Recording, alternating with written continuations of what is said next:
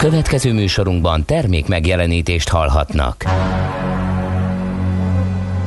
A 90.9 Jazzy bemutatja Egy zűrös városban, ahol semmi sem biztos. Csak az adó? Mondom semmi.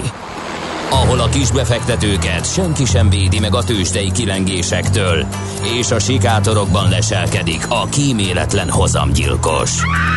Csak négy férfi múlik a közbiztonsága. Hadnagy urak, merre vannak? A mindenre elszánt és korrumpálhatatlan alakulat vigyáz a rendre minden reggel. Ezek az állati nyomozók? Négy férfi egyeset és egy nyalóka. Ács Gábor, Gede Balázs, Kántor Endre és Mihálovics András. Az íróasztal mögül pedig Profit kapitány diktálja a tempót. Humor, emberi sorsok, közönséges bűnözők és pénz, pénz, pénz.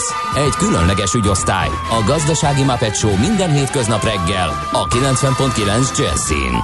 De is figyelj, ne csak a bárányok hallgassanak. De miért? Ha nincs pénzed azért, ha megvan, akkor pedig azért. Millás reggeli. Szólunk és védünk. Szép jó reggelt kívánunk, itt vagyunk ismét a Millás reggelivel, tehát eh, szeptember 10-e van, eh, szép pénteki nap, eh, és Kántor Endre, az egyik műsorvezető. Ács Gábor a másik műsorvezető. Szeretem a tizedikét, rájöttem. Mert? Hitelkártya ciklusnak a vége, amit ma költök, azt már másfél hónapig finanszírozza a bank, és már látom, hogy most már mennyit kell visszafizetni, és most már kicsit nyugodtabban lehet költeni. Ja, értem. Ó, hát ez egy jó kis pszichológia. Persze, mindenkinek máshol van, nekem a tizedike eh, ilyen nap, ez jutott hirtelen eszembe, a, a mondta ismétlődő. Most kifeje- kifejezetten azért, mert hetedike táján valamiért ránéztem, és ilyenkor mindig elképedek, hogy úristen, hát nem voltam sehol, nem csináltam semmit, nem vettem Mégis semmit, egészen költöttél? mennyit költöttem. Hát, de ez ilyen. Majd vissza kell persze fizetni. Szóval a tizedike, az nálam, nálam a tizedike oldja meg ezt a problémát. Um, ugyanaz a helyzet, mint eddig, már mint az időjárást illetően, és mindig nem látszik a vége. Jövő hét szerda környékén már úgy körvonalazódik egy kisebb lehűlés, de addig az egy gyönyörű szép idő, sőt, még melegszik is jönnek egy kis visszaesés a hétvégén, illetve hét elején, aztán a hajnalok is enyhébbek lesznek, tehát ez a mostani... Egy picit 10 ugye, is volt ez a száraz levegőtömeg, ami fölöttünk volt, és ez tette lehetővé azt a fura szitut, hogy bár nagyon jó föl tudott melegedni napközben, ezért könny, viszont könnyen le tudott hűlni. Meg az, hogy hát már ilyen 10-11 órásra nyúlik a sötét időszak, tehát ez is engedte a lehűlést, ezért voltak ezek a hajnali rekord fagyok. De most jön ez a kis dugó, ez a páradugó, ami ugye majd valami csapadékot is fog hozni, és azért ez bedumsztolja az időjárás, tehát ez az, ami miatt egy kicsit melegebb is lesz. Mhm. Hát a csapadék minimális, tehát egy-két zápor esetleg, de összességében még készülhetünk. Eh, Én nagyon-nagyon élvezem, de Na, ezt, én is. ezt már nem merem kijelenteni, mert hát az egyik Kerestem hosszabb, tá- hosszabb távelőjelzést, és betévettem az egyik időjárási fórumra, és valahol valaki berakott egy csátot, ahol vége láthatatlan ideig e, ilyen szép idő van, és leírt, hogy jaj, de szép, jaj, de hú, de örülök ennek, és úgy általánosan lehorták, és elküldték a vérbe, e, mert hogy nem gondol az allergiásokra, nem, nem gondol a mezőgazdaságra, nem gondol a. GDP-re, e, úgyhogy egy önző akárki, aki csak azzal foglalkozik, hogy szépen süssön az orcájára a nap, és hogy ez milyen dolog, hú, hú, hú, mondom, akkor óvatosan kell bánni azzal, hogy azt mondjam, hogy Ú, ez a szép idő, milyen, milyen, milyen kellemes az, hogy ha az ember otthonról tud dolgozni, időnként kimegy napozni, két cikk között, vagy két Hát figyelj, én azt tevékenység látom, hogy között, egész úgyhogy- jövő, egész jövő hétvégéig marad ez a 27-28 fok, tehát pénteken még, még jó idő van, akkor jön valami csapadék állítólag. Hát igen, a jövő közepétől bizonytalanabb, de a lényeg az, hogy eh, nagyon-nagyon szép ez a e, szeptember. Mert jó kis ciklusonként változik. E, de idézőjelben jó, tehát mondjuk e, kellemetlen, mert ahol nyilván ahol baromi nagy csapadék hiány van, ott e, ez a mezőgazdaság számára egyértelműen káros tud lenni. Nagyon sok olyan hely van, ahol az erdők is nagyon kiszáradtak, porzik minden, tehát ha kimész, azért látszik, hogy mm, elég sok helyen mondjuk ez. ez Sajnos elhanyagoltam a füvet a kertben, olyan szép zöld volt, de most megjelentek ilyen száraz foltok, ott kevésbé bírja. Úgyhogy igen, érzékelem én is. Na nézzük akkor ki még kinek jelent mást a szeptember 10-e, mint a hitelkártya ciklus végét, egészen konkrétan akik azon napon születtek, vagy milyen fontos eseményeket. Vagy névnapjukat ünneplik, a hunorok, Nikolettek, nagyon boldog névnapot nekik, aztán ünnepelnek az Edgárok, a Nikolák, Nikolaszok, Honorinák, Na, látod a Honorina? Főnök egy, főnök egy kis béremelést esetleg. Honóra. Igen, szóval nagyon, nagyon klassz neve. A Menodóra, tök jó, tök jó nevek vannak ma a naptárban. Na, ezen kívül pedig fontos események vannak. Ma volt az a nap 67-ben, 1967-ben, amikor választást tartottak Gibraltáron, és a lakosok azt mondták, hogy ők Nagy-Britannia fennhatóságát ismerik el Spanyolország helyett. Hát nyilván a lakosság összetétele is kellett ehhez és egy kis meglepetés, meg egy ilyen, hát egy fricska volt ez a spanyoloknak, azóta is duzzogtak, de most már nem duzzognak annyira. És egyébként ott most van fejlőd, fejlemény, fejlődés, ugye nagyon sokáig, szerintem tavalyig vagy tavaly előttig repülőjárat Gibraltáról kizárólag, csak és kizárólag Nagy-Britanniába közlekedett. És voltak kísérletek, hogy legyen Spanyolországból is, illetve máshonnan, ezek rendre megbuktak, és most újra indult járat, úgyhogy kíváncsi vagyok, hogy mennyire változott a világ, és mennyire fog tudni megélni, mert eddig bármi kísérlet volt a Gibraltára csak Londonból, meg talán Manchesterből, meg egy ritkábban néhány más brit városból volt légi összeköttetés, mármint menetrend szerinti járat. Na, hát 77-ben nem is az utolsó elítélt neve miatt keltette fel az érdeklődésemet, hanem hogy, hanem hogy ez milyen sokáig kitartott, kicsit meglepett. 77-ben ezen a napon végezték ki az utolsó elítéltet guillotinnal Franciaországban. Igen, ez egy nagyon kemény sztori. Ez egy tunéziai bevándorló volt, Hamid Jandoubi, aki egyébként egy teljesen tök jó életet kezdett, bár egy nagyon szegény családból származott, vagy nyolc testvére volt, és aztán végül úgy döntött, hogy megpróbál ő kijutni Franciaországba vagy Olaszországba, és egy évig dolgozott újságárusként, hogy összespórolja a pénzt, és sikerült is neki venni egy hajóegyet, meg némi kis pénzt vitt magával. Kiment és elkezdett dolgozni, és egy ilyen rettentő baleset érte, valami mezőgazdasági munkásként dolgozott, valami gép rá esett, vagy ráhajtott, és valami eke, és így teljesen szétroncsolta az egyik lábát, amit le kellett tőből vágni. És onnantól kezdődött ez a, ez a borzalom, hogy ilyen erős fájdalomcsillapítókat kellett szedni erre a sérülésére, közben pedig ugye elvesztette a munkáját, és innentől kezdve elkezdett alkoholizálni, és a kettő együtt kiváltott egy olyan folyamatot, ami hát ilyen e, komoly pszichológiai károsodásokhoz vezetett nála, úgyhogy volt egy ilyen nagyon csúnya és borzalmas ilyen e, gyilkosság, amit elkövetett, és ezért ítélték őt halára és hát igen, giotinnal végezték ki, bár egyébként a halálos büntetést Franciaországban csak sokkal később, azt hiszem 80-as évek elején igen. törölték el, de, de a giotinnal, a nyaktilóval őt végezték ki utoljára. 1985, erre már nagyon konkrétan emlékszem, amikor nagyon büszke jelentette Magyarország, hogy Form 1-es versenyt fog rendezni. 80. Ja, A 86-osra is emlékszem egészen, mert pont akkor kellett Miskolcra utaznunk, és az a nagy felfordulás, meg dugók, amik voltak ott a környéken, nem is talán még csak Gödöllőig ért akkor a Stráda, vagy 60 év, tehát igazából nagyon keveset hm. mentünk, de elég nagy komoly felfordulás volt. 86-ban volt az első a futam, és hát azóta is itt van a, a Forma 1 versenysorozat Magyarországon. És 89-ben ezen a napon hm, eresztette ki Horn Gyula, mondhatjuk így, a, kelet a kelet-németeket? Hát igen, le, leegyszerűsítve. Szabad az út Magyarországon. Igen, nagyon leegyszerűsítve, mert ott azért kellett másnak a döntése is. Hogyne, persze. De ugye így maradt meg, és hogy az ő nevéhez eh, kötődik elsősorban mindenkinek a, az emlékezetében. Eh, ez a döntés, tehát 89-ben a rendszerváltozás idején vagyunk. Na, és akkor még néhány születésnapost köszöntsünk. Fú, nagyon klassz sor van most is. Pogány Judit Kossuth Díjas magyar színésznő, aztán Charles Simonyi szoftverfejlesztő, ugye? Őrturista űrturista, igen. Colin Firth, Oscar és Golden Globe díjas angol színész. Nagyon érdekes, hogy a sorban ott van, ő 60-as születésű, és ott van Guy Ritchie, angol származású rendező, forgatókönyvíró is, és Huszárik Kata magyar színésznő. Igen, illetve sokat szinkronizált, én nagyon szeretem a, a hangját e, szinkronként is, úgyhogy őket köszöntjük így a műsor elején. No, akkor most e, zenélünk egyet, a, igen, dobta a gép, így is marad. Azt hittem, a, hogy azt raktad be melyiket? a születésnapjára. Melyiket? Hát amit odaírtam hozzá, hogy az nagyon jó lenne.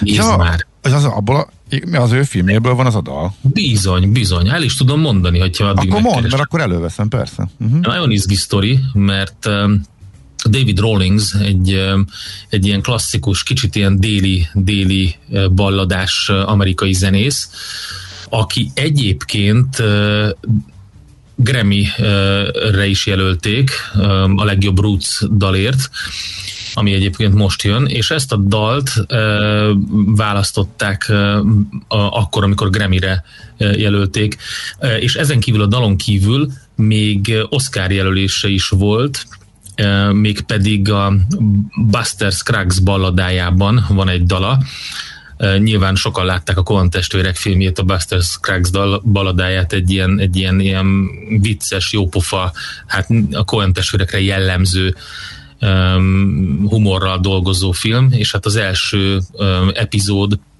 uh, az egy ilyen nagyon dalos um, um, ilyen énekes epizód, már, már ilyen musical, és abban volt egy dala uh, David Rawlingsnak, de egyébként teljesen ismeretlen ez a Nashville énekes uh, a magyarok számára, vagy a legtöbb magyar számára, de minden esetre magát ezt a számot, amit az úri emberekhez, The Gentlemanhez írt, és nagyon ikonikus lett, mert ugye az első jelenet az, amikor besétál valaki a filmben, és megpróbálja a főszereplőt, az egyik főszereplőt Matthew McConaughey-t megölni, na akkor szól ez a dal, um, amit, amit beraknak ott azon a szórakozó helyen. És maga a Cumberland Gap az egy hágó, ugye? Egy Igen. Több amerikai állam között a hegyek között egy átjáró. Igen, a, egy átjáró, neve, így van. Uh-huh. Jó, tehát egy földrajzi név. Oké, okay, akkor ezzel kezdünk. Folytatódik a millás reggel, gyorsan belenézünk a lapokba. Én a napi.hu-val... Azt én is néztem, de jó. akkor mondjad, én akkor majd... Nem, nem, nem, az fontos, mert hogy erről beszélgettünk, és... Pont tegnap, igen. Így van, és valamennyire ez egy ilyen kiegészítő, egy adalék a, a, annak a beszélgetésnek, hogyha lehet egy cikket így hívni, amit Feledi Botondal folytattunk tegnap, de mindenkinek ajánlom a millástegeli.hu-n megtalálható a podcastek között a pénz, EU-s pénzcsap elzárása kapcsán, választások német és magyar választások kapcsán. Most van egy napi.hu cikk, ami nem sokára élesedik a, az oldalon, és ha azt írják, hogy ha az európaiakon múlna, akkor elzárnák a magyar pénzcsapot. Az uniós állampolgárok többsége nem bízik meg hazája kormányában, hogy az teljesen használja fel az EU újjáépítés keretének forrásait.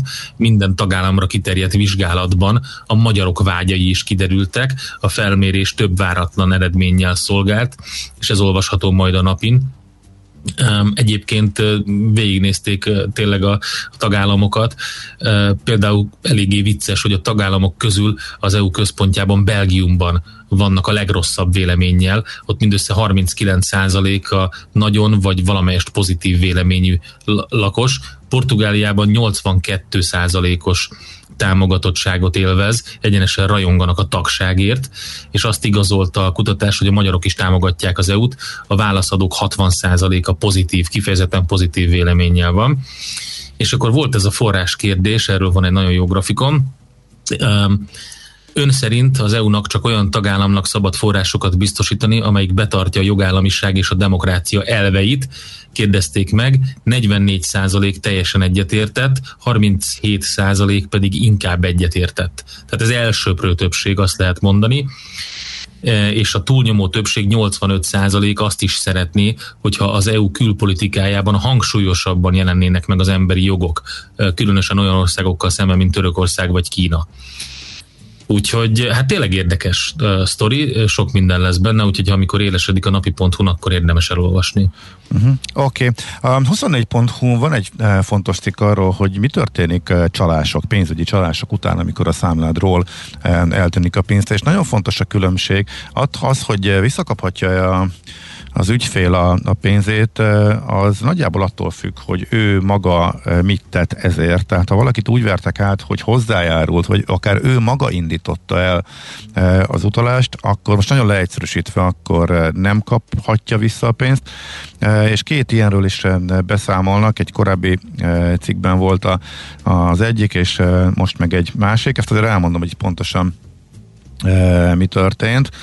Tehát nem arra kérték Pétert a csalók, hogy egy biztonsági számlára utalja át a pénzét, mint a korábbi cikkben szereplő ügyfelet, hanem hogy adja meg a bankkártya adatait, és egyébként a kártya hátoldalán található háromjegyű kódot is, és így végezzen biztonsági kártyás tranzakciókat a csalók mondták azt, hogy ezzel kellene lépre csalni a e, csalókat.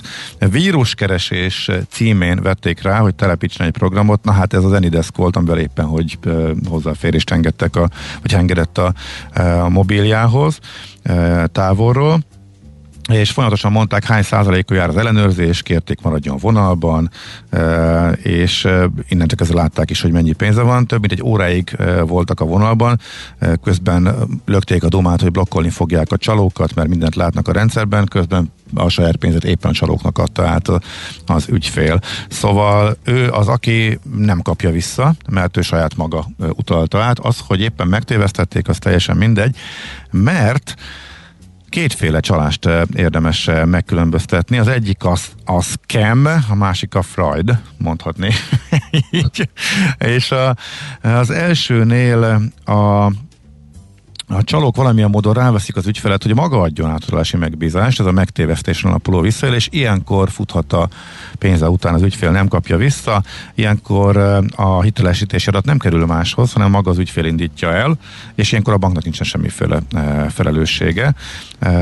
Ilyen például az, amikor egy pénzügyi, egy cég pénzügyi osztályát azzal keresik meg, hogy a partner számlaszáma megváltozott, és ilyenkor a cég átutal arra másik számlaszámra.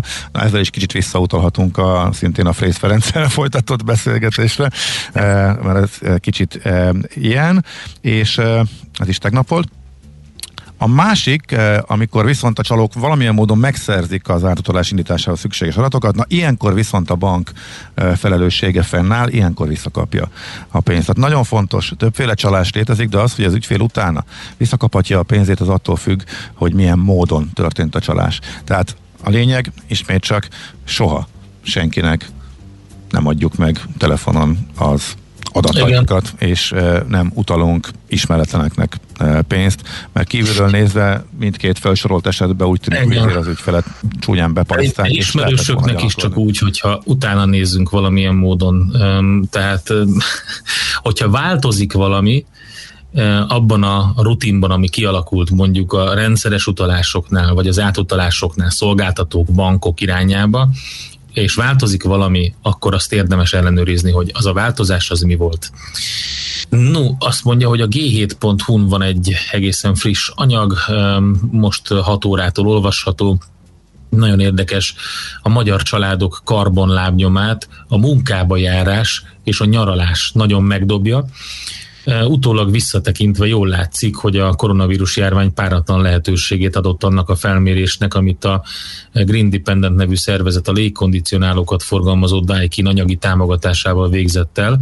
A szervezők önként jelentkező magyar családoknál határozták meg az egyfőre jutó karbonlábnyomot, vagyis az éves széndiokszid kibocsátást, és hát először 2019-re vonatkozóan 19 Pilis Csabai családnál vették fel az adatokat, a 2020-as felmérést pedig Pécs környéki családoknál végezték el, és az adatokról beszélgettek a szakmai vezetővel a, a G7.hu-nál, és az látszik, hogy, hogy mi történik, hogy mi volt a, a karbonlábnyom összetétele a magyar családoknak 2019-ben és 2020-ban és látszik, hogy a háztartás energiafogyasztása az baromira megnőtt, ugye, nyilván sokat többet voltak otthon.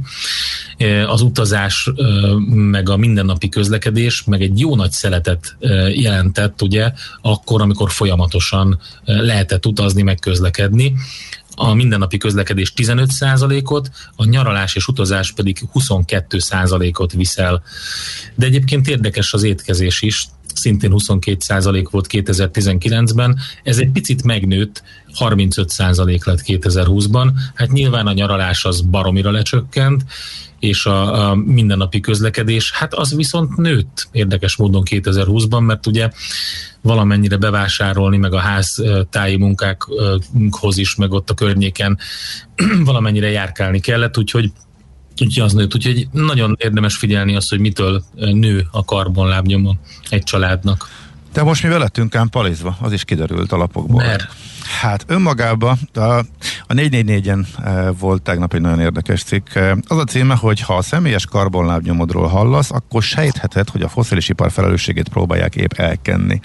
E, a, a, kar, ja. a karbonlábnyom kifejezést is a BP hozta be és terjesztette el, hogy elterelje az ő felelősségéről és szennyezéséről, és hogy a, az embereknek a nyakába varja, és a szennyező ipar tette a legtöbbet azért, hogy ezt az egyéni felelősség dolgot ezerrel nyomjuk. Egy nagyon érdekes cikk egyébként, egy könyv, eh, Igen. végülis egy Igen, könyv recenzió, és Michael Mannnek könyve, aminek az a cím, hogy az új klímaháború, ezt mm. erről szól egyébként a könyv, ahol nagyon sok példával illusztrálja Igen. azt, hogy igazából ez történik. Tehát Igen, hogy folyamatos, és, folyamatos és tudatos az agymosás, hogy az emberekben keltik ezt az érzést, hogy ők a szennyezők, és ők tegyenek meg mindent, de kimutatható számokkal, hogy ezen nem sok múlik. Tehát sokkal, sokkal több múlna azon, hogy ezeket a cégeket rákényszerítsék a változtatásra, illetve olyan politikusokat választanak meg, akik akik ezeket a cégeket rákényszerítik a változtatásra. Nagyon érdekes ez egyébként ez a cikk. PET kapcsolatban került először előtérbe ez az egész.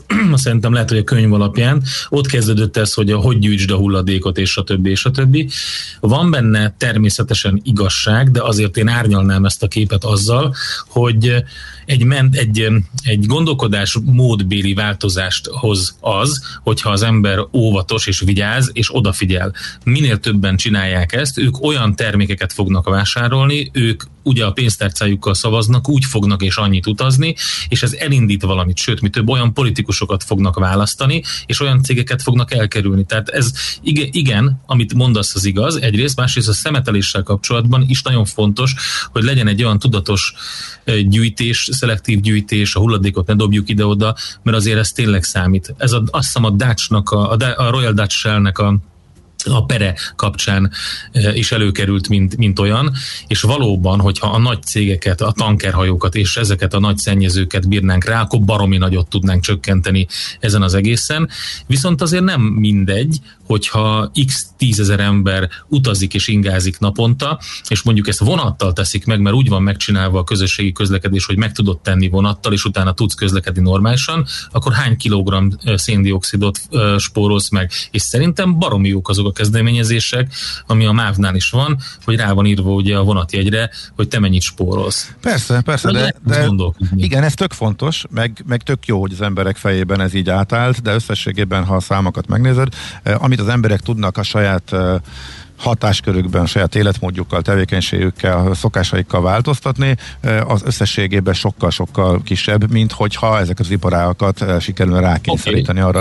Ez, ez, ez ezen vagyunk, és, és hogy nagyon döbbenetes példák van. Ezt mi is, és szerintem nem állt még Persze, át, persze, persze, persze, nagyon érdekes, hogy mit tudom én, tehát a megújulók elleni kampányok mögött is, amikor uh-huh. kiderül, hogy a, hogy a szennyezők vannak, hát mit tudom én, amikor a madarakért aggódik a szakértő, aztán kiderül, hogy titokban honnan kapta a fizetését, mert hogy a szélturbinák elcsapják a madarakat, holott a madarakra a klímaváltozás tízezerszer nagyobb veszélyt jelent, de hogy nyírják a, a megújulókat is például. Sajnos. Szóval ezek nagyon érdekes, nagyon érdekes dolgok, és tök jó tudunk róla, úgyhogy érdekes, érdekes a cikk, és valószínűleg... Károsnak is gondolom mert ez amikor hallanak ilyet az egyszerű emberek, akkor azt mondják, hogy na tessék, ennyi, akkor nem kell nekünk szelektíven izélni, meg minden, meg szenvedni ez az egész, meg úristen, úgyis megvan bundázva minden kutatás, én úgyse tudok tenni semmit, és ezzel a mondattal megy el. Tehát ez, ez ebből a szempontból szerintem nem használ. Igen. Na jó, menjünk tovább akkor a tőzsdére, amit még így a lapszem. Először, még délután a lapszemlébe gondoltam, az már később nem lapszemle lett, meg átemelhető majd a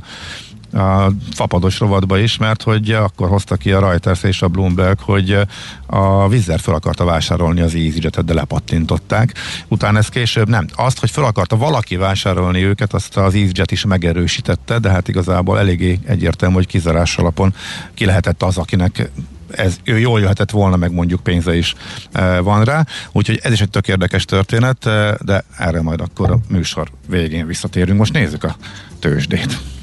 Hol zárt? Hol nyit? Mi a sztori? Mit mutat a csárt? Piacok, árfolyamok, forgalom a világ vezető parketjein és Budapesten. Tősdei helyzetkép következik. Hát de egyébként akkor kezdem azzal, és utána átadom a szót, hogy az EasyJet zuhan 10%-ot, mert be, miután bejelentett, hogy fel akarták vásárolni, de ő nem kért ebből, mert alulértékelt az ajánlat a céget, ők right, rights issue menekültek, ami azt jelenti, hogy a meglevő részvényesektől kérnek újabb pénzt, messze piaci ár alatt adnak el nekik újabb részvényeket, és az általában pánikszerű forrásbevonás jele, hogyha a cég egyrészt van higulás, ugye egyre kevesebb eredmény jut egy részvényesnek, másrészt a bizonyíték annak, hogy tényleg komoly gondban van a társaság, úgyhogy ez díjazták egy sokkal nagyobb, majd a végére 10%-ra szelidül zuhanással a tőzsdén az EasyJet piacán. Na de mit láttál Budapesten? Hát talán a legfontosabb a forint 350 fölött van az euró jegyzése.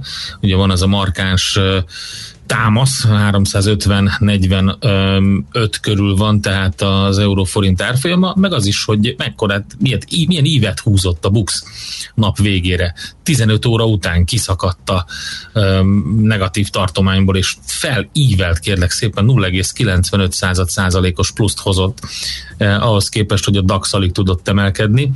Úgyhogy eh, szép napja volt a Budapest értéktősdének, és a papírok, amikről beszéltünk sokat, eh, a 4 2%-os pluszban zárt, azt mondja, hogy az autóval most nem nagyon szerepelt jól, lényegében semmi, semmit nem változott.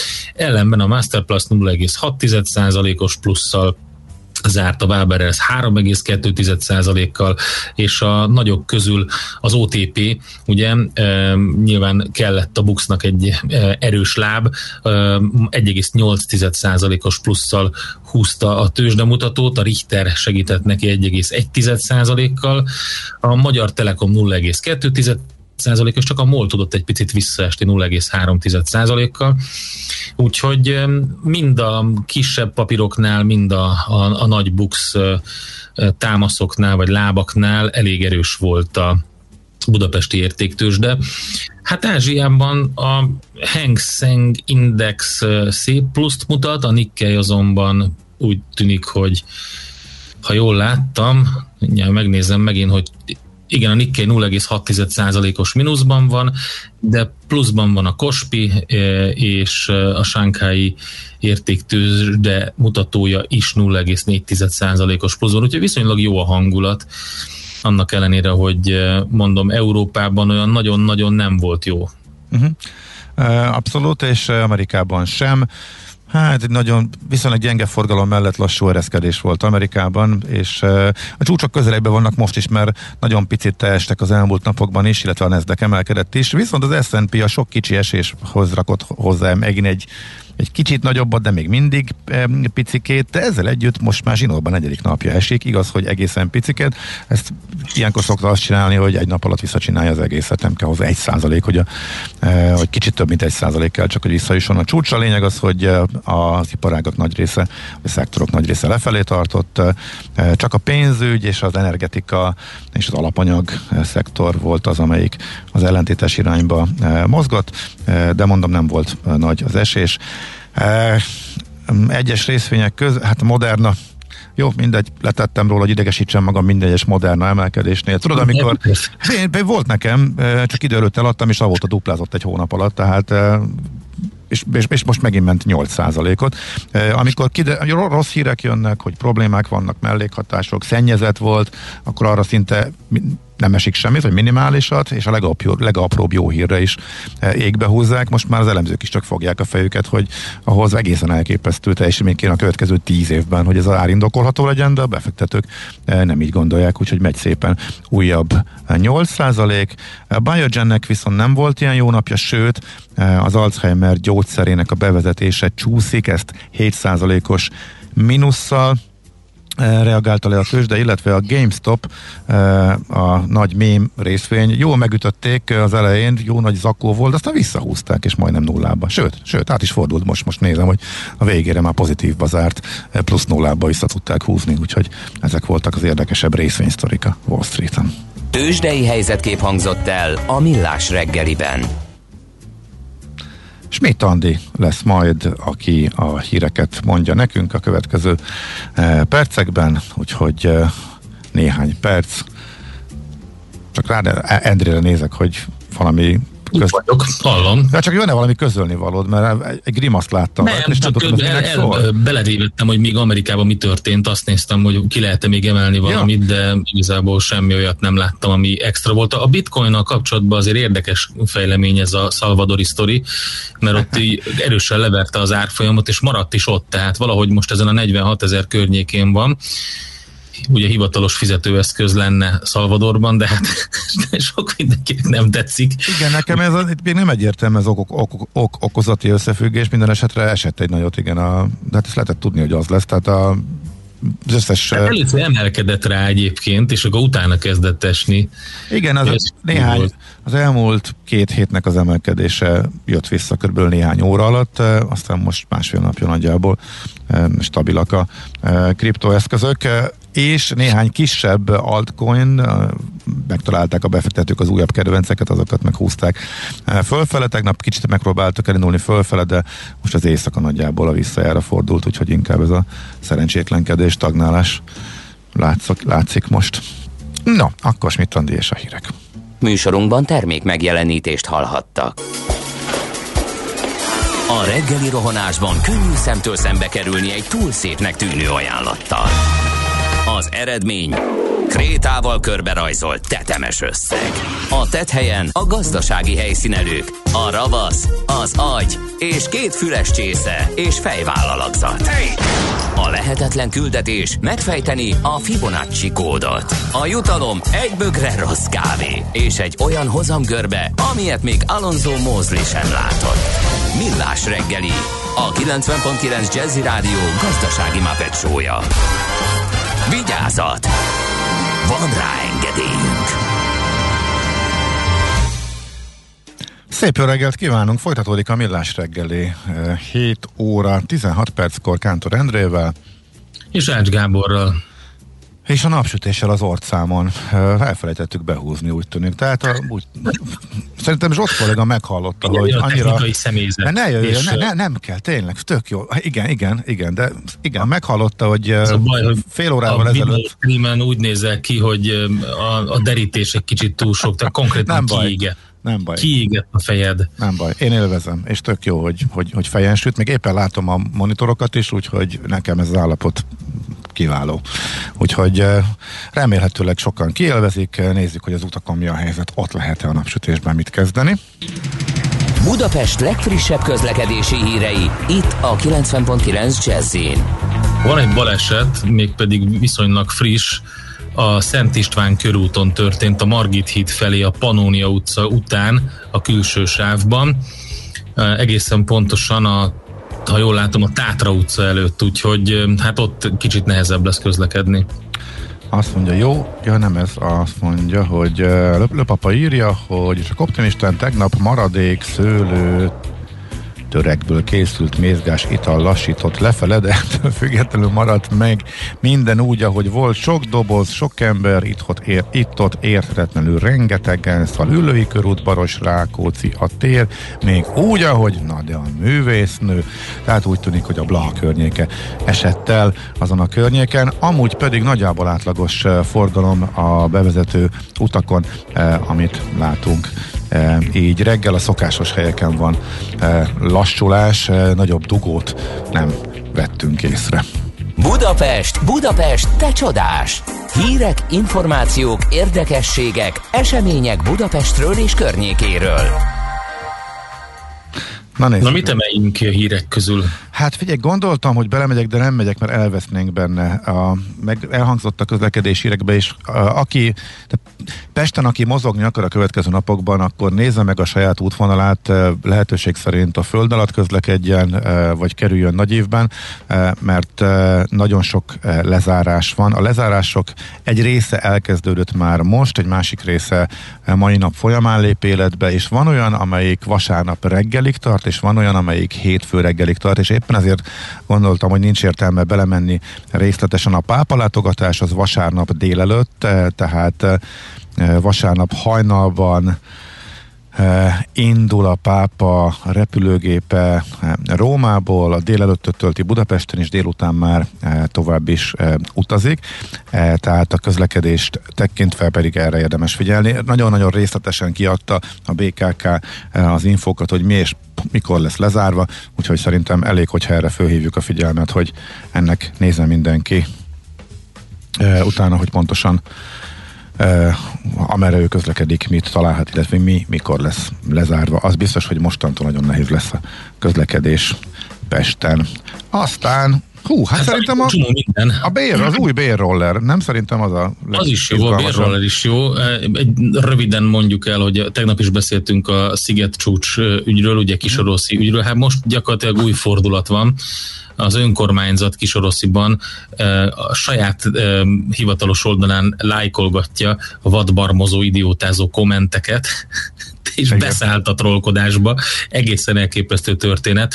És tényleg ja. egyébként fordulatoktól hemzseg. Hát a fordulat az volt, hogy mégsem lesz, és innentől kezdve Hát miután ugye úgy tűnt, hogy, hogy, hogy ez, ez gyakorlatilag el van döntve felső körökből, úgy tűnt, hogy teljes, teljes kormányzati hátszélelem megy az egész történet, és a legfelsőbb szinten történt a fordulat, hogy mégsem engedik, és a helyi képviselőjelölt állt bele.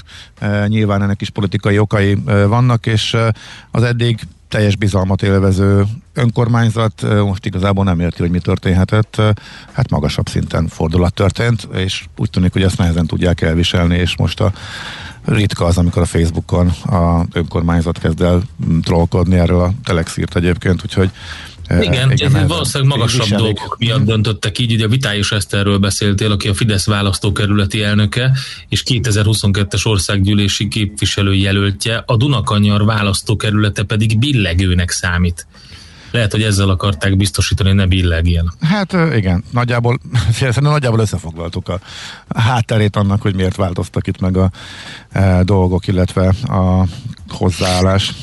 Na itt van ez az új uh, bérroller, uh, most már ezzel együtt, én egyébként csak kapkodtam a fejem, amikor elkezdtek megjelenni a Lime után, mert van ez a, a Bird, Ezeket van a Breezy, ami, ami most prób- szünetel. Próbáltad ezeket? A... Nem, nem próbáltam, megmondom őszintén. Megnéztem a, a, az árképzésüket, és gyakorlatilag hasonló vagy azonos árképzésen dolgoznak, és a lefedettségük még nem volt olyan nagy, mint a mint az elsőnek a Lime-nak, és akkor úgy még nem váltottam, és nem, nem mentem még annyit most Budapesten bérrollerrel, elektromos rollerrel, hogy, hogy ez számítson. Ez az új beszálló, ez nagyon jónak tűnik a gép maga, és baromi klassz tényleg a, a mobiltelefon tartós töltős megoldás, ami rajta van, sőt az indexek, meg a féklámpa. Index, féklámpa, meg az, bizony. Uh-huh. Meg az erősebb aksi, meg a maga a súly, mert egy ilyen 36 kilós szerkezet azért nagyobb biztonságot ad, nem pattog úgy a rossz minőségű aszfalton, a kátyukon és a többi. Szóval egy jó, jó cuccnak tűnik. Most egyelőre ők kevés, ez egy német szolgáltató, a TIR, az a, a, a nevük, és most egyelőre három kerületben indítják el a szolgáltatást, és van egy csomó megoldásuk az ilyen szétdobált rollerekkel kapcsolatban. Úgy működnek, hogy van egy egy ilyen street patrol, egy ilyen utcai járőr, aki rollerrel járja az utcákat, és ahol felborult vagy nem jól leparkolt rollereket lát, akkor rendbeszedi őket, és szépen oda rakja, hova kell.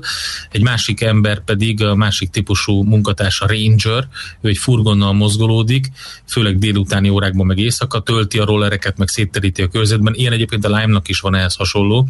Szóval az a lényeg, hogy ők azt akarják, hogy azokban a kerületekben, ahol sok az egyetemista, akik előszerületettel használják ezeket a járműveket, ott legyen bőven lefedettség, és majd utána próbálnak valamit fejleszteni, vagy, vagy bővülni, hogyha, hogyha úgy alakul.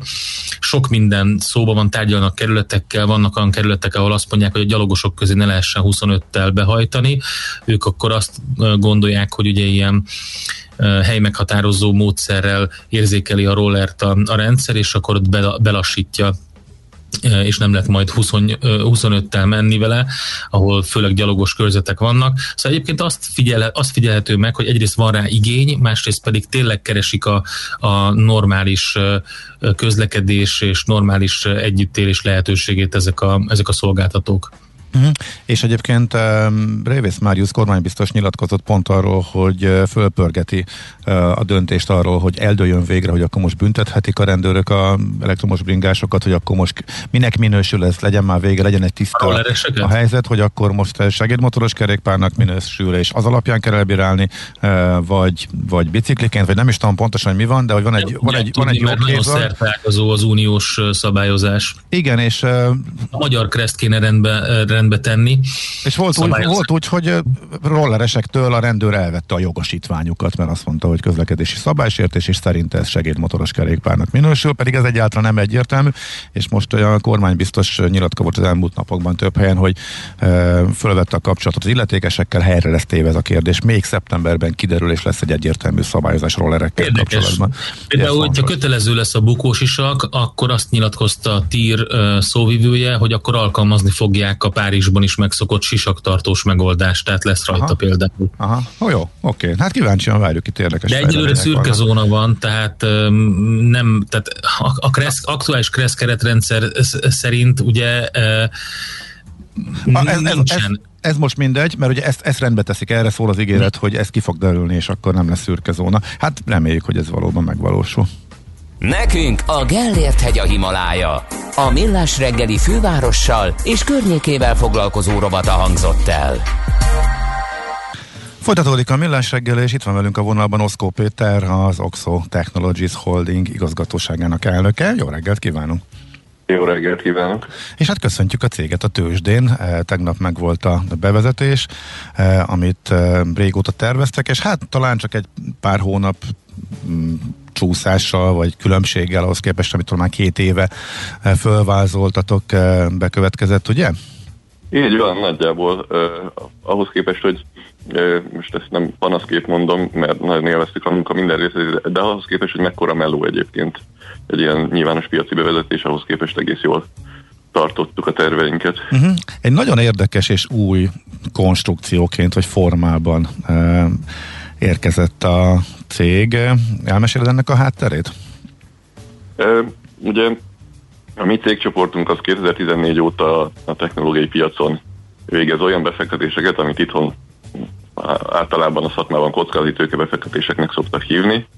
Lényeg az, hogy induló, illetve növekedési fázisban lévő technológiai innovációba fektetünk, azzal a reményen, hogy ezek nem is csak Magyarországon, hanem a, a, a világpiacokon szép növekedést tudnak elérni, és ebből a növekedésből érjük el mi befektetőként a hozamot. Ezt ma Magyarországon nagy részt úgynevezett kockázati tőke alapok csinálják, ami egy jellemzően egy zárt végű alap, 10 éves futamidővel az elején a befektetők berakják a pénzt, azok egy ilyen korlátozottan forgalomképes papír formájában testesülnek meg, és megvárják a 10 évet, hogy abból egyébként jó hozamok lesznek-e vagy sem, és ezt a fix pénzt költi el az alap. A világ nálunk tőkepiaci értelemben fejlettebb részén ehhez képest vannak ettől, ettől eltérő konstrukciók, vannak úgynevezett nyilvános piacra bevezetett alapok, vagy befektetési holdingok, akik ugyanezt a tevékenységet csinálják, és ezeknek megvan az előnyük, hiszen, hiszen nem egy illikvid, tíz évre lekötött befektetési instrumentumban lehet csak ilyen technológiai portfólió növekedési lehetőségében részt venni, hanem be lehet fektetni nyilvános piacra bevezetett nyílt végű konstrukciókban, azaz egy befektetési holding is ugyanezt a befektetési tevékenységet tudja végezni, felkarolhat e, technológiai innovációkat, beszállhat szépen növekvő cégekbe, azokból osztalékot realizálhat, kiszállhat belőlük, és a befektetői számára is tud osztalékot fizetni, meg hát egy forgalomképes részvény formájában is képes neki likviditást biztosítani. Mi ezt a, ezt a befektetési formát akartuk elhozni Magyarországra és megteremteni, miután már jó pár éve aktívak vagyunk a technológiai innovációk piacán. El, uh, sikerült uh, felépíteni egy, egy sikeresen növekvő portfóliót, és úgy gondoltuk, hogy ezt egyrészt megmérettetjük a befektetők előtt, uh, és, és elviszik a nyilvános piacokra, Másrészt a bevezetés után pedig bízunk benne, hogy a, hogy a részvényforgalom is igazolja, hogy erre van lehet Magyarországon is igény.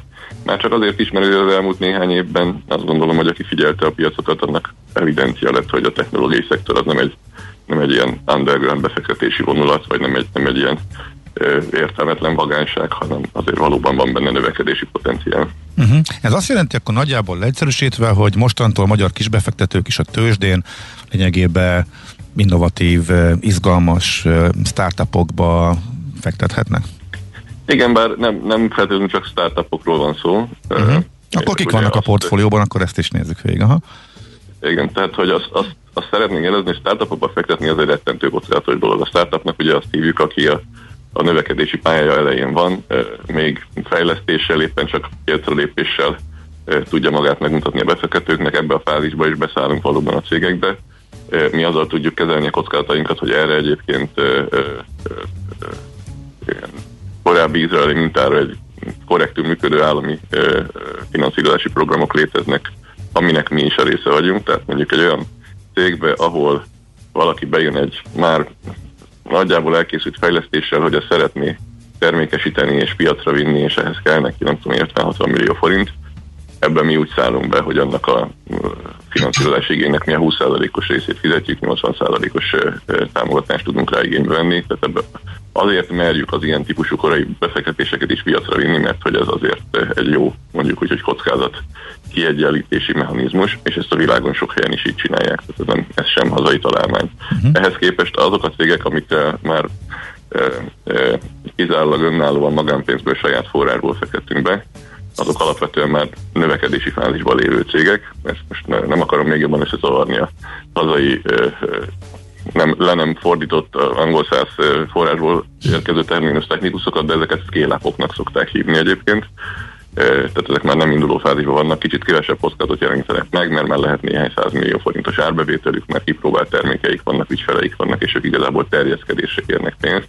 Ez már olyan fázis, amiben, amiben mondjuk úgy, hogy kiegyenlítettebb kockázatokkal lehet beszállni, ebben a fázisban szállunk be kizárólag saját pénzből, és azért csinálunk akvizíciókat is, tehát hogy olyan cégek is vannak a portfóliónkban, akik stabilan évek óta nyereség ter- nyereséget termelnek, pozitív evidával, osztalékfizetési képességgel rendelkeznek, tehát hogy mi egy technológiai portfóliót úgy igyekeztünk összeállítani már az elmúlt években is, hogy, hogy az ne kizárólag induló ötletekből álló startupokat ö, ö, ö, foglaljon magába, mert az azért kockázatos befektetési műfaj. Amúgy is kockázatos technológiai szektorba befektetni, de igen, mi most azt teremtettük meg, hogy hogy egy, egy, egy vegyes diversifikált portfólióval, ha valaki azt mondja, hogy lám, lám mekkorát szaladt a technológiai papírok piac az elmúlt időszakban, akkor nem csak a NASDAQ-on nézelődhet, meg nem csak a, nem tudom én, az Airbnb IPO-ba fektethet be, hanem megnézheti, hogy a, hogy a mi házunk táján milyen típusú projektek vannak, és azok milyen sikeresen szerepelnek a, a, a nemzetközi piacokon. Ez egy tök érdekes diversifikált portfólió, és akkor mondhatjuk azt, hogy ilyenre most először van egy átlag magyar kisbefektetőnek is lehetősége, hogy befektessen és, és részt vegyen. Ebben milyen arányban vannak magyar cégek? Ugye eleve izgalmas egy, kérd, egy, egy technológiai cég esetében, hogy mi, mi számít magyar mhm. cégnek. Mm. A meglévő portfóliónk mindegyike olyan, aminek legalább magyar vonatkozása van. de milyen cégnek nevezel azt a céget, aminek vannak Magyarországon fejlesztői, sőt jelentős fejlesztő csapata, de mondjuk az értékesítést végző cége már Detroitban van, meg Ázsiában vannak szintén értékesítő. Persze a kérdés az jogos, de miután a szürke állomány itt van, én ezt úgy magyarnak érzem, de hát ez nyilván akkor, lehet máshogy akkor, is. Igen. Akkor igen. Hozzátartozik egy ilyen, egy, ilyen, egy ilyen nagyon jó értelembe vett patriotizmus. Szeretjük az ilyen magyar cégeket, főleg, hogyha nemzetközileg nagyon jól értékesítenek, és akkor talán a befektetők is honorálják ezt. Igen. Tehát minden cégünknek van uh, magyar vonatkozása, de a legtöbb az alapvetően már nemzetközi cég. Vannak, akik már induló fázisban, az, és azok volt olyan cégekbe úgy fektettünk be, hogy amikor ebben a ötlet induló fázisban leültünk, akkor egy szingapúri, egy angol, egy amerikai, meg két magyar sráccal ültünk le szerződést aláírni, tehát már, már eredetileg is egy nemzetközi csapat indította az egészet. Vannak olyanok, akik elindulnak két-három fejlesztővel valahonnan, és, és, és utána válnak nemzetközivé. Most tárgyalásban vagyunk egy céggel, aki egyébként alapítását tekintve egy finn cég, tehát finnországi cégbe fogunk befektetni, de az alapító tulajdonosok egyike Magyarországon, másik, másik tulajdonos Finnországban, de egyébként Holozsváron született. Aha. Nagyon nemzetközi, nagyon nemzetközi az a világ egyébként. Igen, igen, igen, ezt, ezt, ezt tudjuk. Egyébként kik mellé száll be az, aki ebben fantáziát lát, mondjuk megint a magyar kisbefektető fejével gondolkodva, tehát hogy néz ki a csapat, illetve a, kik még a nagy tulajdonosok a cégben? Hát ugye a legnagyobb tulajdonos én vagyok, a, a cégnek nagyjából a negyede van, a részvények nagyjából a negyede van nálam. Ugye egy viszonylag korai és lelkes befektetőnk volt a Dokler csoport, aki eredetileg saját maga épített technológiai portfóliót, tehát ők maguk igyekeztek technológiai startupokba fektetni, de mi aztán ezt kivásároltuk tőlük, ezt a teljes portfóliójukat, viszont cserébe nem akarták, nem kívánták teljesen elengedni ezt a fajta kötődést, és, és befektetőként jelentek meg a mi cégünkben. Ugye a mostani körben a tőzsdére lépés körében intézményi befektetőként megjelent a Széchenyi tőke alapkezelő által kezelt Nemzeti Tőzsdefejlesztési Alap. Uh-huh. Tehát ők egy kicsit több mint 10%-ot 10%-át tartják a részvényeknek, és, és egyébként a többi részvényes nagyjából 10% alatt van, azt hiszem talán az X ZRT, ami Polgár Andrásnak a, a befektető cége, még 10% körüli tulajdoni anyaddal rendelkezik. Uh-huh. És uh, milyen elvárások, vagy milyen célok vannak a következő évre, miket uh, tűztetek ki? Mi ugye egy, egy tőkemelés, egy zárkörű tőkemelés is végrehajtottunk a, a nyilvános piacokra lépéssel egyidejűleg. Ezzel bevontunk most kicsit több mint egy milliárd forint tőkét, és még további commitmentekkel rendelkezünk a befektetők részéről. Alapvetően úgy gondoljuk, hogy most jelenleg befektetési, idő, befektetési időszak van, tehát mi azt prognosztizáljuk, hogy a növekedési görbének, a technológiai cégek növekedési görbének egy olyan fázisában vagyunk, ahol most éppen a projekteket megtalálni és befektetni érdemes, tehát mi az elkövetkező időszakban a portfóliót fogjuk bővíteni és színesíteni. Mindenkinek azt mondjuk, hogy ez ez a fajta befektetés, még hogyha jelentős növekedési potenciál is van benne, ez egy, ez egy legalább néhány éves tartásra érdemes befektetés, tehát igyekszünk ezt a részvényesek felé kommunikálni, hogy, hogy, hogy érdemes kivárni, hogy milyen portfólió növekedést fogunk tudni összehozni az elkövetkezendő években. És hát ezt ugye nagy mellénye kommunikáltuk tegnap, hogy mi egyébként ezzel lényegében már régiós és európai versenyzőkké szeretnénk növekedni. Tehát egy hazai piacról szeretnénk azt, azt a fajta technológiai befektető csoportot felépíteni, egyébként a régióban is nálunk egyel fejlettebb piacokon, mondjuk a lengyel piacon már igen nagy méretben és igen sikeresen működik. Ott ö, ö, milliárd eurós vagyonokat kezelő ilyen típusú ö, csoportok léteznek.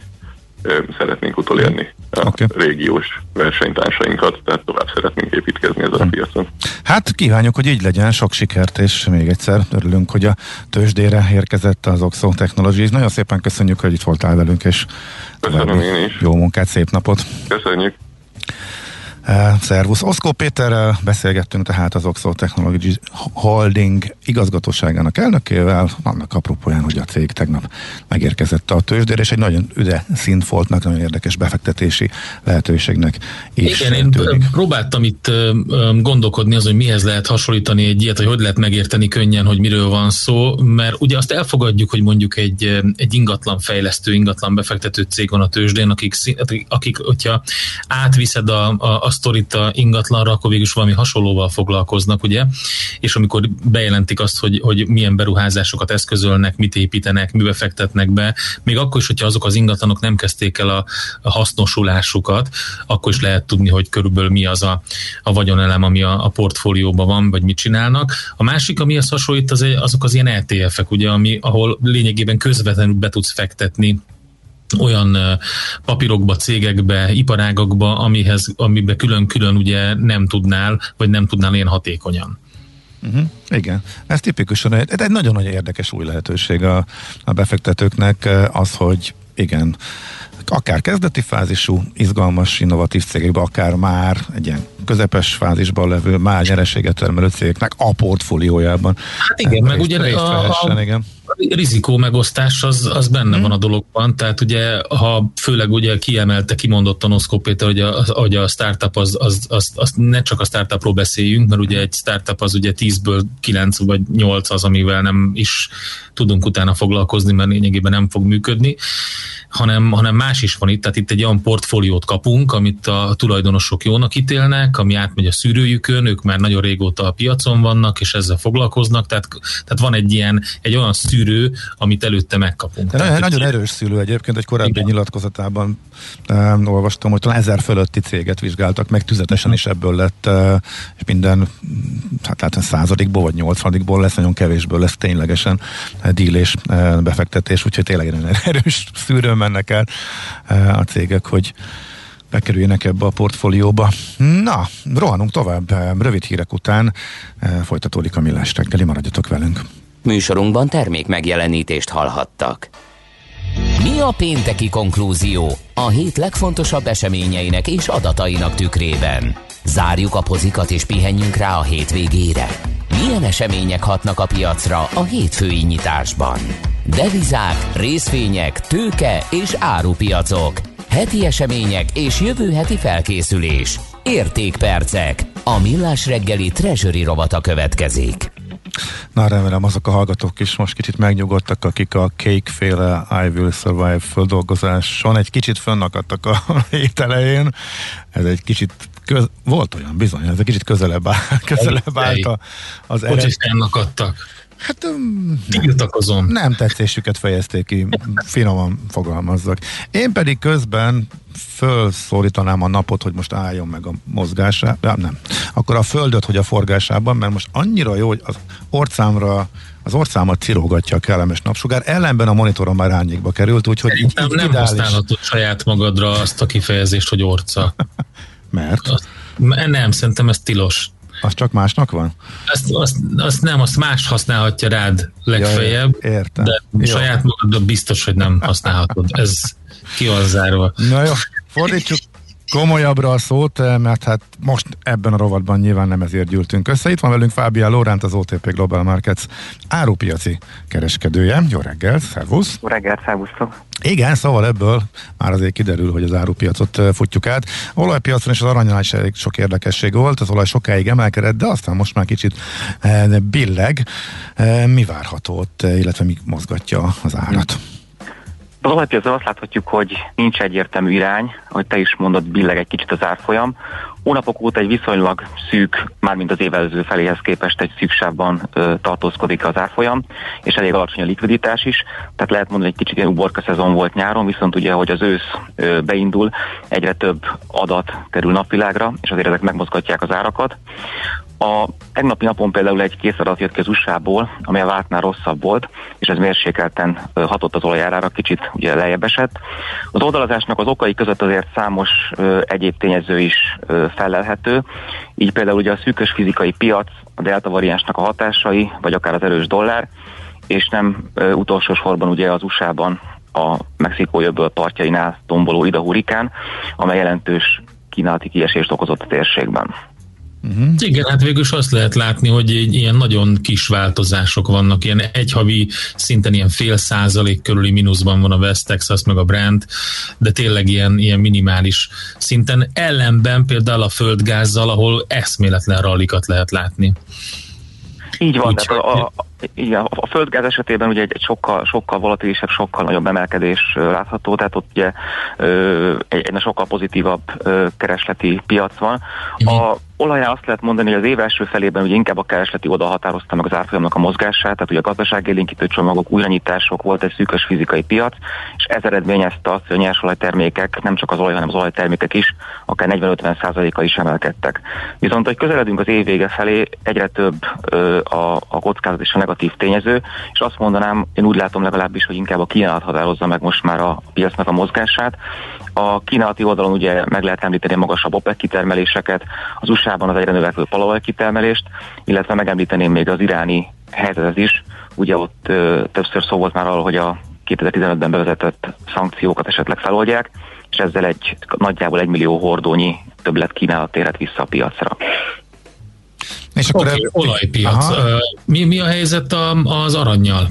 Hogyha tovább megyünk itt a, a nagyon frekventált árupiaci termékek hát körül. nem úgy szokott lenni, hogyha inflációs para van, akkor az erősíti az aranyat? Mert most nem így van. De ez teljesen jól, jól mondod. Az infláció és a volatilitás ellen egy, egy, az egyik leghatásosabb fedezeti eszköz az arany. Szokott lenni. És szokott lenni, így van. Az elmúlt napokban azt láthatjuk, hogy az 1800 dolláros szint az, ami, ami hogy ti fejeztétek ki magad, hogy billeg az árfolyam, tehát az arany esetében az 1800 dolláros unciánkénti szint. Ez köszönhetően annak, hogy részben azért a USA és kínai gazdasági adatok nem voltak annyira egyértelműen pozitívak, az 1820-as 30-as technikai ellenállás is egy, egy olyan szint volt az arany esetében, hogy nem tudott áttörni, egy kisebb visszaesés következett, és most is éppen az 1800 dolláros szint fölött vagyunk, egy, egy minimális 1804 dollár körül van az aranynak az ára. Augusztus óta egyébként először fordul elő olyan hét, hogy 7 per 7 alapon gyengülni fog az árfolyam, tehát augusztus óta folyamatosan emelkedett, ugye volt 1700 dollár alatt is, és most úgy látszik, van egy kis törés benne.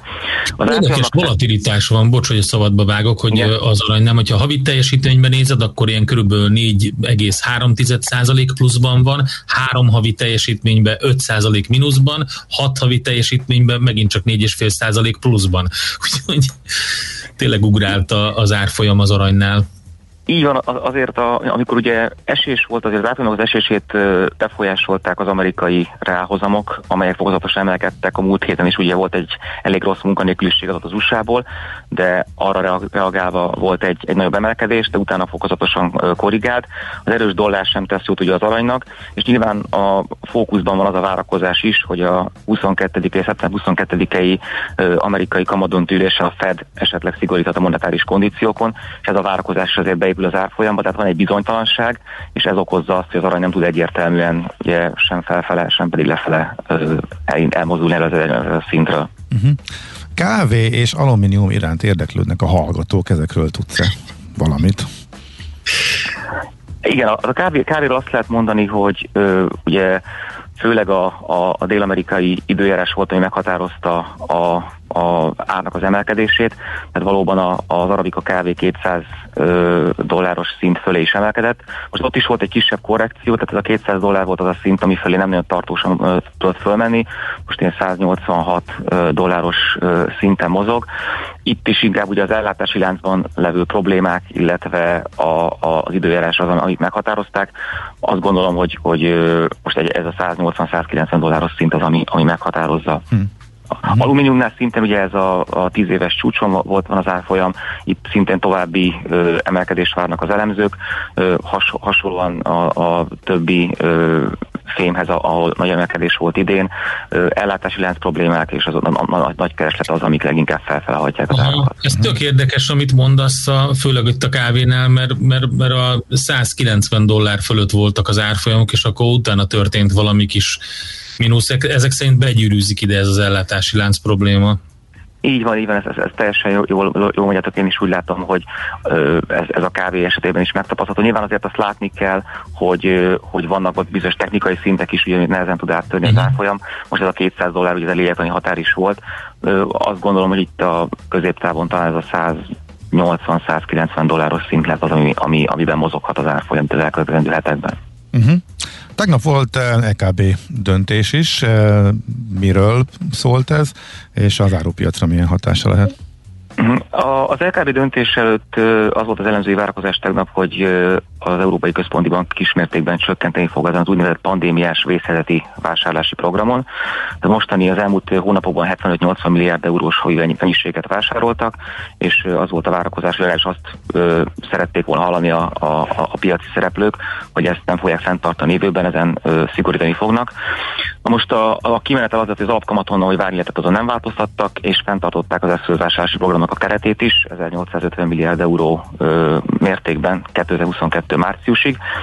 Jelentek meg egyes hírek a, a, az ülés után, mely szerint a, a mértékét le fogják csökkenteni erről a 75-80 milliárdról 60-70 milliárd euróra, de azért az LKB ezt nem erősítette meg, tehát ezek egyelőre még csak ugye hírek. Kriszti Lagarde kijelentette, hogy, hogy készek változtatni az eszközvásárlási programon, amennyiben az infláció középtávon el fog érni a 2%-ot, és akkor stabilizálódik. A mostani magasabb inflációs számot, ami most augusztus végén kijött, ez a 3%, ezt csak átmenetinek tekintik. Hát nagyon bizakodó volt a, a gazdasági fellendülést illetően az LKB, és a piaci reakció is azt lehet mondani, hogy mérsékelten volt pozitív. Az euró az mérsékelten erősödött a dollárral szemben, de hát ha most megnézzük, akkor 1.18-30-as szinten van, tehát egy picit, picit erősödik, illetve a, a, a kötvénypiacon is azt látjuk, hogy egy kis erősödés történt. De azt lehet mondani, hogy viszonylag jól reagált a, a piac arra, hogy az a monetáris kondíciókat egyelőre föntartják, legalábbis ugye a decemberi meetingig. Uh-huh, Oké. Okay. Uh, milyen adatokra figyelünk a következő néhány napban? Hát ha még a mai napot nézzük, akkor majd a, a német inflációs adat fog kijönni augusztusra vonatkozóan, illetve lesz egy úgynevezett termelői árindex az USA-ból, amiknek lehet egy kis piacbefolyásoló hatása. Jövő héten, ha itt jól nézem, akkor USA inflációs adatok lesznek, illetve kiskereskedelmi adásokról kapunk pontosabb számokat, és ezért a piac ugye egyre inkább, hogy közeledünk, azért kiemelném itt is a, a szeptember 22-i amerikai egybanki kamadöntő ülés, tehát ahogy közeledünk minden egyes hír, ami, ami munkanélküliség inflációval kapcsolatos, az ö, fokozatosan figyelembe kerül, hiszen ugye ott akár a eszközvásárlási programról is esetleg dönthetnek a uh-huh. Fednél. Uh-huh, Oké, okay. nagyon szépen köszönjük a sok-sok hasznos információt, szép napot! Igazán is, neked is. köszönöm. Szia, szia! Fábián Lórántal beszélgettünk az OTP Global Markets árupiaci kereskedőjével. A hét legfontosabb eseményei és jövő heti felkészülés, értékpercek, a millás reggeli treasury robata hangzott el. Most ismét eh, jönnek a hírek Schmidt Anditól, utána pedig eh, videó csatornán keresztül kapcsolódik hozzánk eh, London Bolgauder Milán, a Mastercard alelnöke, a globális kártya elfogadásért felelős vezető. Nagyon érdekes eh, trendek vannak a világban, úgyhogy eh, ezeket fogjuk hát nagyjából átbeszélni a következő óra első felében, úgyhogy maradjatok velünk. Most a hírek. Műsorunkban termék megjelenítést hallhattak.